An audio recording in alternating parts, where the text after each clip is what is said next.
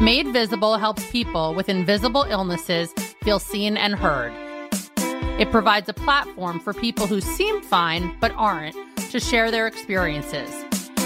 It also helps to create a new awareness of how we can be sensitive and supportive to those with invisible illnesses. Please note this podcast is intended to provide information and education and is not intended to provide you with a diagnosis or treatment advice. You should consult with a licensed or registered healthcare professional about your individual condition and circumstance. Hey guys, welcome to another episode of Made Visible. I'm your host, Harper Spiro, and I'm so glad you tuned in. Today's guest is someone I've been following on Instagram for a while and was honored to have her join the Immune Deficiency Foundation at our annual conference, where she was a keynote speaker last year. Ilana Jacqueline is a patient advocacy strategist working to humanize rare disease and women's health through new media. Welcome, Ilana Jacqueline. So happy to have you here today. Thank you. Happy to be here. So let's start off. Tell the listeners who you are, where you're from, and what you do. I'm Ilana Jacqueline. I am a patient advocate and an author of the book Surviving and Thriving with an Invisible Chronic Illness and the upcoming book about medical gaslighting. And I am from the Portland, Oregon metro area. Can't wait to dig into the book stuff. But let's go back a little bit. You searched for a diagnosis for 19 years. How and where did that begin, and how did you get to that diagnosis? buckle up.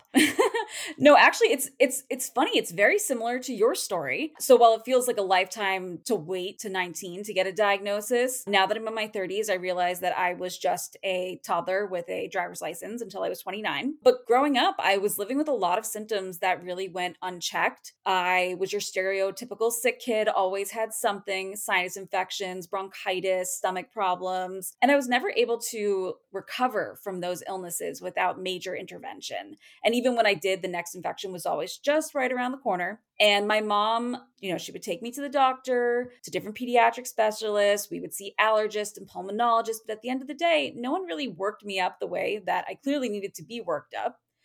And by the time I turned 18, I was physically very burnt out. And I ended up spending my first year of college staying home and just going to specialists and chasing a diagnosis that I wasn't really sure I was going to find. And I was starting to think I was either crazy or just a weak person. And I might be both in the end, but I was also someone living with primary immune deficiency disease or hypogammaglobulinemia. And that diagnosis ended up coming from an infectious disease doctor not long after I turned 19. And it really did change everything about my life and the way that I saw myself. So relatable, know it well. How did you get to that doctor and what was that test? I got to that doctor via my stepdad and the synagogue that he attends. So he went there to openly pray for me and out of the blue an infectious disease doctor is there in shul and says you know bring her in. Let me see what i can do. Honestly by the time that we got to that appointment i was so unwell. I was being carried into that office by my mother and my stepfather and i was really reluctant to go because i had been gaslit so much at this point that i was not into it. But this doctor was great. He spent an hour taking my history another hour like writing up different blood tests for me and it took about a week week and a half for him to get back to us. But as soon as he did, he was like, you need to go directly to the hospital and start immunoglobulin therapy because you have no immune system right now. Do not pass go. You know, it was terrible, but also one of the best days of my life because I had been searching for so long and I wanted so badly to know what the problem was. And so to finally have it was really a huge relief. Yeah, I think that that's such a common thing of you're searching for so long, and then all of a sudden you get this information, and all of a sudden you're like, oh, wait, my entire life just shifted in some way, good or bad. But ultimately, I have this diagnosis to attach to. Now, what does my life look like from here? What do you remember about that 19 years of searching? Because as you said, I went through 10 years of pre diagnosis from birth until I was 10 years old. And I'm curious to know, like, what your memories are of navigating doctors and, as you said, being gaslit. So, for the most part, at that time, before it had that first diagnosis, I was a kid. So, a lot of it was pediatric. So, a lot of it was my mother taking me to the doctors. And I just, I knew even as a child, things were not normal with me because I would go to school and I would see, you know, you go to school, kids get flus, they get colds. And I would see kids get the flu, leave for two days, and then come back well. And I just could not wrap my mind around it as a child who would get the flu and I would be out for a month, I'd probably end up in the hospital. So I, I really, as a kid, I, I knew that there was something different wrong. And my mother was a great advocate for me. She would really take me to these doctors and be like, please listen, please do something. Please check her lungs for fluid. And I just remember being in and out of a lot of doctor's offices. And finally, when I was like maybe 14, 15, I started going to the doctor by myself and just learning how to advocate for myself as a teenager going into adulthood. And I just remember walking in every time with just this burden of shame and this feeling like I'm gonna not, I'm gonna leave here. I'm not gonna have any answers. Things are not gonna get better and they're not gonna believe me. And, and that was very often the case up until the diagnosis. It's interesting that you had that moment at that age where you pivoted to going alone. Do you remember what change led you to that? Frequency it was just the frequency of how sick I was and the fact that my mother at that point was a single mother. She was working. I needed to pick up the mantle and just start doing it myself. And I was missing so much school at that point, too, that I was constantly going into speak with my principal and like advocate for myself because I was breaking truancy laws. Like I was just sick all the time and you only get so many sick days a year. So they were going to flunk me out of school. So it was kind of everything kind of converged. And I just started being like, well, I'm the one. I need to be on top of this. It couldn't wait until I turned 18. Like I had to start. And what was the response from your school for that? I was really lucky. I'll put it that way. I was really lucky. I had a great principal who would sit with me for hours and really made such a phenomenal effort to understand me and to understand what was wrong. He would speak on behalf of my teachers. I had a 504 plan. I hadn't, you know, individualized education plan for my disability as I had had since I was a child, even without a diagnosis. But I was really lucky that my principal advocated for me. But there were a lot of instances where one on one, I would talk to my teachers and they would just give me this very judgmental look like, you know, I'm sure you're fine. I'm sure it's not that bad. I'm sure you could try harder. And I was killing myself quite literally just to go to school for even one class a day to, or or just an hour a day to go collect my work and do my education at home. What kind of conversations were you having about this with your peers if at all? I was so ashamed back then. I think that without the words to explain what was happening to me, I was taking on other people's definitions of what was happening to me. I was harboring so much shame that I really had a hard time talking about it. It really wasn't until I was in college that I started to attach the word chronic illness or chronic fatigue, you know, and realize that there were other people like me out there with these things, but I didn't see that in high school at all. And nobody spoke with me and explained it to me. I feel like there's such a large community today and you can go online, you can find everything today. And not that I didn't have the internet. I was in high school from like 2004 to 2008. So, I mean, we were early stages, but the community is not what it is today online for what I was going through. Oh, yeah. It's evolved in such a major way. As you said, I think a huge part of it has to do with age. Because I wonder about kids, teenage years and 20s, if they had access that we do now what that would look like and what they would be able to achieve and realize that like there are other people out there that are going through this stuff. I think I've said on a previous podcast episode many moons ago that I had a friend who had fibromyalgia that I went to sleepaway camp with. She was one of my best friends. She was super, super vocal about it. I can picture her bag filled with pain medication, and she talked about it regularly. It was a known fact about her. And I never in my life prior to, you know, 11 years ago, acknowledged that she and I had something in common. Hmm. and I always sort of saw her as the sick girl. And I was certainly not the sick person. I was so afraid of having that label of being the sick girl. I really like it was for some reason in my head, I really felt like that was going to ruin me. And then when I was in college, I met my first friend who had a chronic illness, and I was like, oh, I don't have to mask this around her. Like, I can tell her what's going on. She's not going to judge me. She taught me so many things about how to be social with a chronic illness and not be ashamed of it, which was amazing. I wish I had had that in high school because it was so isolating. I think that's where the world is slowly shifting around all of these topics to try to get kids and teens and college students to be more empowered to share their stories because as we have both learned sharing our story has helped empower other people to do what they're doing in their lives. What do you think it was about that doctor that diagnosed you that had the patience and the interest and dedication to actually helping you get an answer? I think that's an interesting question. I thought about it a lot you know, truthfully, I wonder if he felt like because he knew my family that he couldn't let us down. Maybe he was just really good at his job. Maybe he just on a fluke recognized those symptoms. Maybe it was because by the time I came into his office, I was half dead and he did not want me to fully die in his office. Any of the immunologists that I had seen, or allergists, or pediatricians up until this point had the capacity, had the knowledge, but just didn't make the effort for me, which is disappointing. I've had a lot of conversations about this recently. I think there's a lot of doctors that don't look at the full picture. Yes. They'll do the allergy test and go, all right, you test negative for all of this, go on your way, and don't look at everything going on. So, how are they possibly going to get to an actual diagnosis if they're not looking at everything that you've dealt with? I feel like I, you know, I I spent so much time in the rare disease world that I wanted to do that because it felt like a lot of the doctors that I saw were just very surface level diagnostics. Like, do you have a peanut allergy versus do you have an immune deficiency, which is a huge part of their medical school curriculum. And it's like, what happened? Where is the disconnect from you learned all these things, but you're only applying the most surface level diagnoses to your patients? So you get this diagnosis, you're told to immediately go to the doctor. What did your life look like from that day forward? Messy. I wish I could say that it was a really straightforward, great path right after I was diagnosed, but it absolutely was not. The wonderful thing that I, that happened was that I was diagnosed. The not so wonderful thing was that I was diagnosed with a disease that not many doctors know how to treat, even if they know of it, even if they've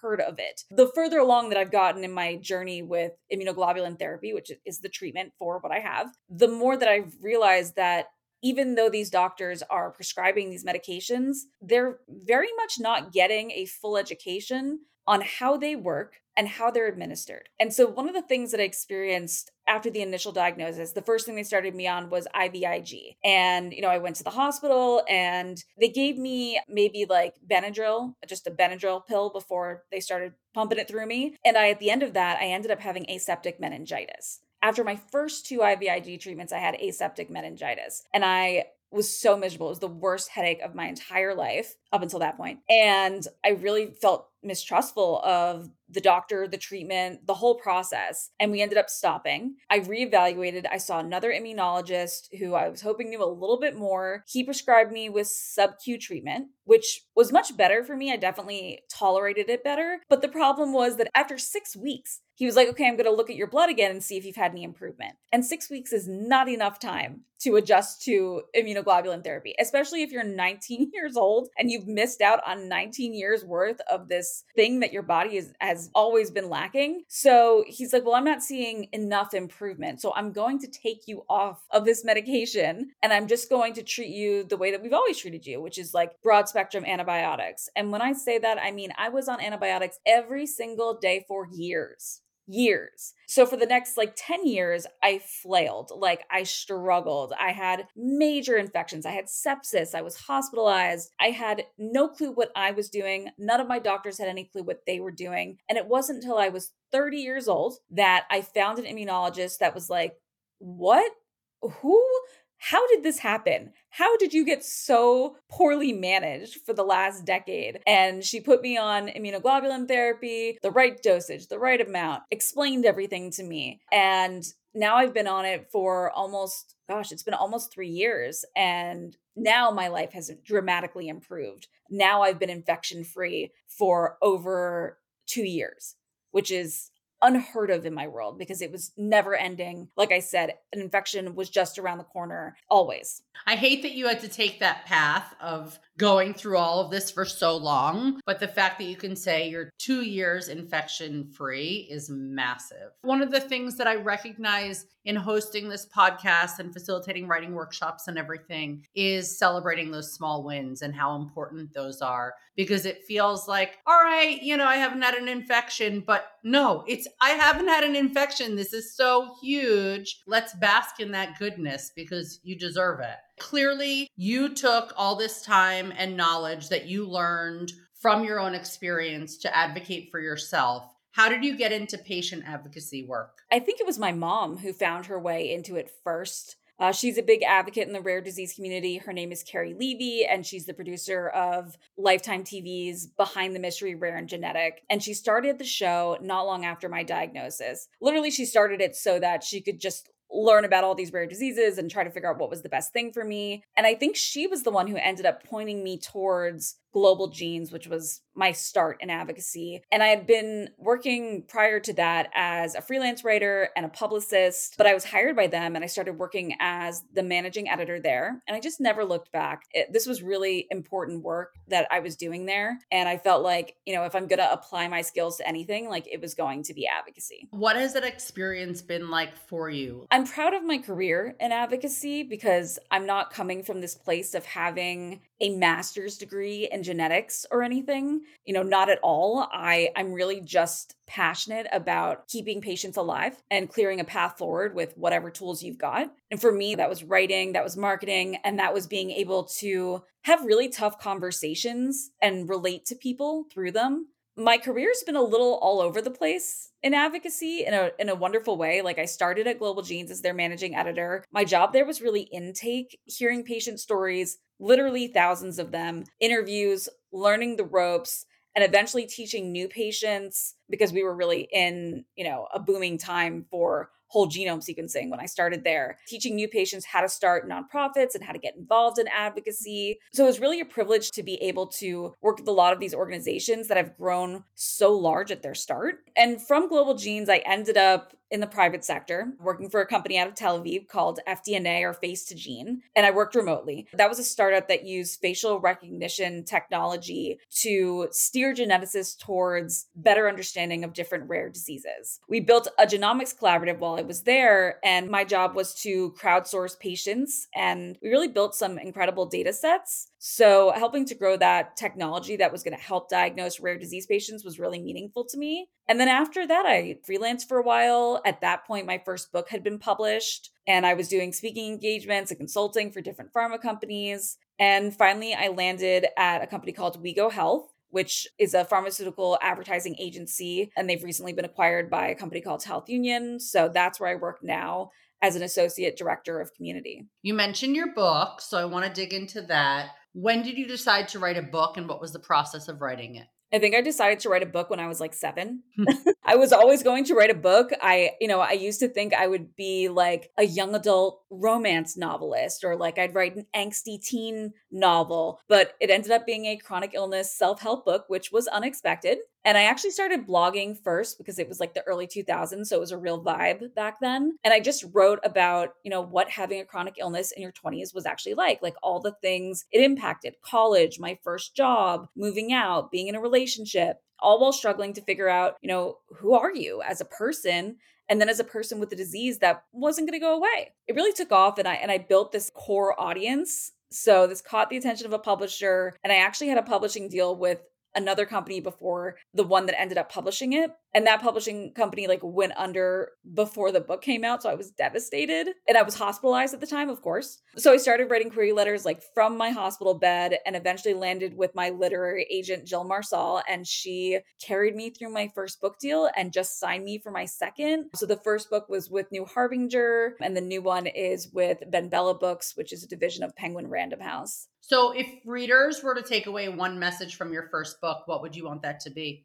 It would be that you can do it your own way. And maybe you've only been fed examples of how able bodied people kind of grow into adulthood, but you're not alone. And people with all different types of disabilities have to grow into their own too. And it's okay to take your own path and protect your peace and find different ways of existing as an adult than what your siblings or parents or peers did. And there's nothing wrong with that. And I also hope people keep in mind that this book is kind of a It's not for advanced, veteran, chronically ill patients. It's just kind of like a starter guide. I think the marketing got a little mixed with that message. I know I've seen reviews that were like, nothing here rocked my world. I'm like, yeah, you've been living with the disease for 50 years. So this is not going to be anything terribly new to you. But my next book, it's going to be a lot more broad of an audience that applies to all female patients. But that's really interesting that you got feedback like that. I just turned around to look at my bookshelf. This book, Chronic Resilience by Danea Horn, who facilitated a writing workshop for Made Visible a few years ago. And it was the first book I ever picked up around chronic illness in probably 2012 or 2013. Many, many years into a diagnosis, but many years into not acknowledging that I belonged and that this book was meant for me. And the entire book is something that I have highlighted. Every single word was something that I related to.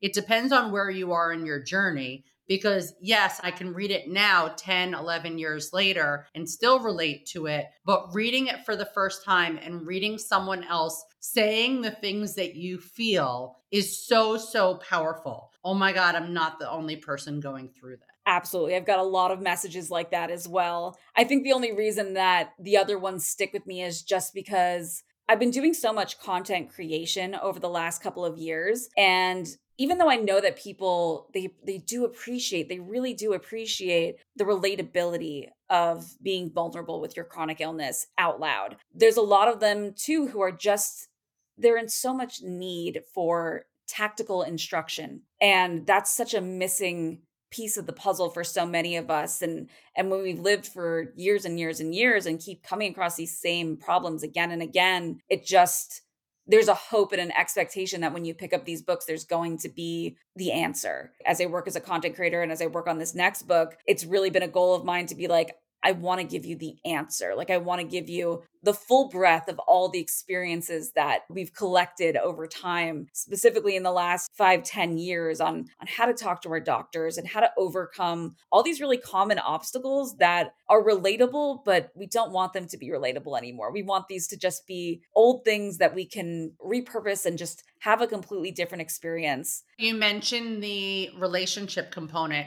I'm curious to know when you met your husband, how and when you told him about your health? It was early, but then so much of our relationship was early because we met when we were 17 years old. So we were high school sweethearts and we have been together now half our lives. We had texted and like I'm going to really age myself here, but we texted in MySpace message.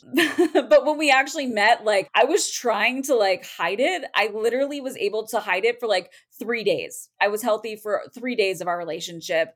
And then I was like, no, I can't go out on a date. I have a sinus infection. And my husband has just been an amazing advocate for me throughout our entire life and relationship together. And part of that, I think, is because one, okay, it's a weird thing for me. It's a weird thing every time I tell someone this, but like the day that I met him, I was like, this will be the man that I marry. Like, no question in my head, this will be the man that I married. And I explained this to my mom after the first date, and she was like, okay, well, then I guess we need to like bring him into the loop here and explain to him how to be an advocate for you. So maybe like two months into our relationship, whenever I had to go to the emergency room, he was coming to the emergency room. Um, my mom was literally giving him instructions on how to advocate for me in the emergency room. And you, you have to remember, he's 17. He's a 17 year old boy. For him to put in the effort to learn these things and to be there for me, like, well, it's it's it's worked out. We'll say that. He's still in the picture. I'm thrilled oh, to hear it. Yeah. Okay, so you mentioned your second book, which is a combat guide for women facing medical gaslighting. What made you focus on medical gaslighting? It's been the biggest obstacle, I think, in my life to getting care is simply like not being believed or being dismissed or being told that my symptoms were a symptom of, you know, ambiguous mental illness when that just wasn't the case. And I thought to myself originally, working at Global Genes here was taking in all these patient stories and seeing medical gaslighting over and over again in every, literally every single one of them. I originally thought, oh, it's just the rare disease world. Like it's just rare diseases that this happens to. But then I started to branch out in my advocacy work and realize, oh, it's not just rare disease. It's literally if you are a woman and you come to a doctor with anything that is not like the most painfully obvious injury or illness, gaslighting happens. Like it just happens to all of us. And once I realized like how universal a problem that was, what did we do? How do we respond to that? What are we supposed to say when these scripts have already been written by the medical community you know we're going to tell patients all your all your test results are normal so everything's fine. But no one had really developed the comeback for what to say to these doctors when they would give us these statements that were just so extremely unhelpful and would set us back. So i you know i started doing a really deep dive on women's health and the history of it and how did we get here as a community of patients and what are the biggest problems systemically and what are the biggest problems one on one and how are we going to figure that out. I'm so glad you're addressing this. It's such a huge problem. It's not just the rare disease world. So many people are being affected by this. So, what words of advice do you have for patients who are dealing with the emotional toll of medical gaslight? And how can they feel empowered to advocate for themselves? One of the biggest ideas that I want to make sure people understand is that the goal of medical gaslighting is to get patients to stop seeking care. That is what the goal is. If I can shame you out of worrying, out of questioning, then you will leave this office and me alone. I want to be really clear on this. We are at war. You are fighting for your life against medical gaslighting. The consequences of being ignored when it comes to your health concerns isn't just that you're made to feel crazy, you can die. Women have died. Many women have died. And so especially with this book that I'm writing, it's a combat guide in, in the same way you'd look at like a survival guide. You know, we're going to talk about strategy, about recognizing risks and red flags, and we're going to talk about how we can make smarter decisions, not perfect ones, but ones we realistically have access to based on our strengths and our resources and our mental health. It's so huge. When does this come out?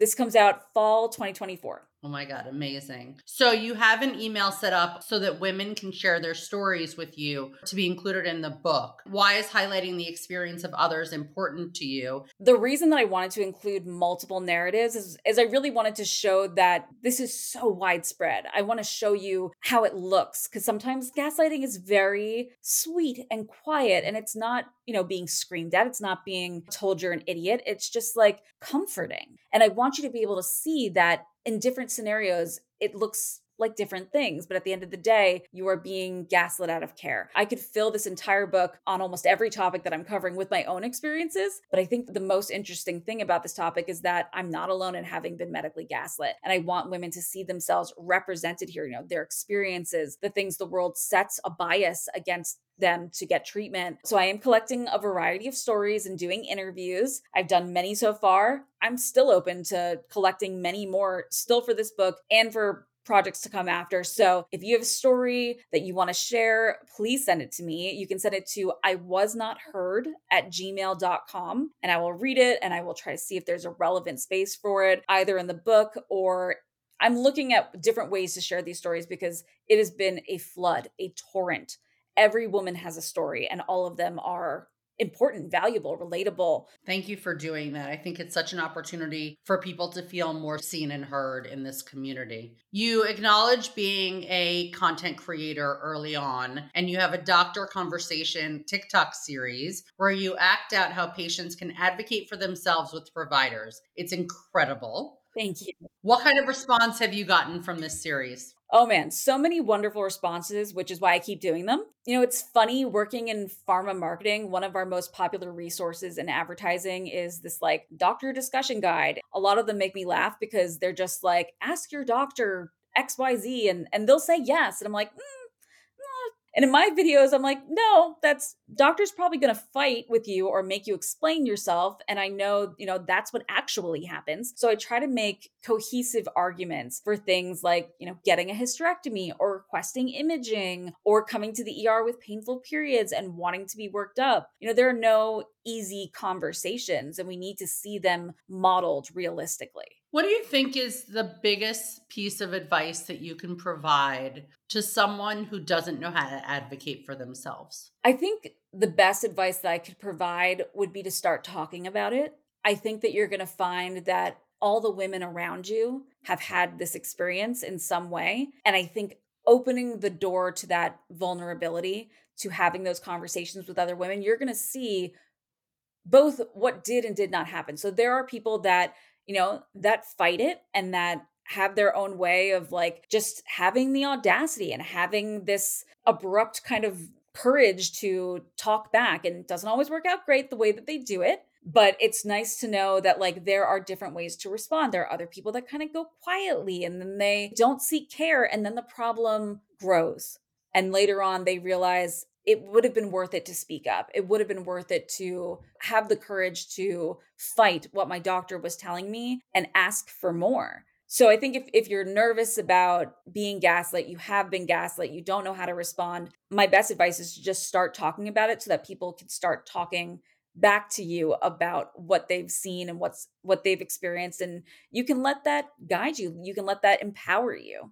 We've heard on the show many times how many people have felt so small in doctors offices and don't feel like they have a voice and the ability to get their questions answered and get the care that they deserve and need. If you could address a single misconception about patients, what would it be? That they want to be patients.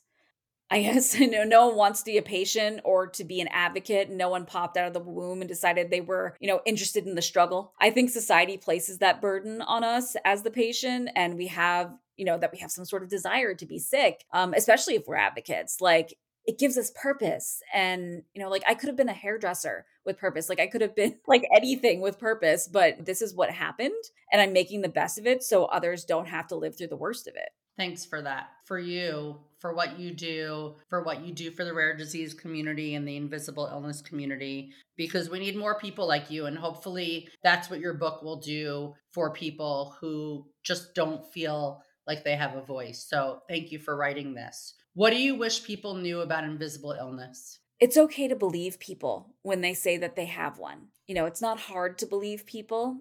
Yes, you run the risk of being deceived, but if that's how you treated everyone in your life, that they were lying to you about something that serious, you'd never get close enough to anyone to know them as a person. And what a waste that would be. Thank you so much for this conversation. It's such an important one. How can people learn more about you, find your content, and get your first book? Well, first, I just want to say thank you. This show is amazing. This show has helped so many people, including myself. And I really appreciate you having me on. If people want to find out more, they can visit me everywhere. I'm on Instagram at Ilana, which is I L A N A underscore Jacqueline. That's my username on TikTok as well. And my website, ilanajacqueline.com, will have the latest news about my books. Amazing. Thank you.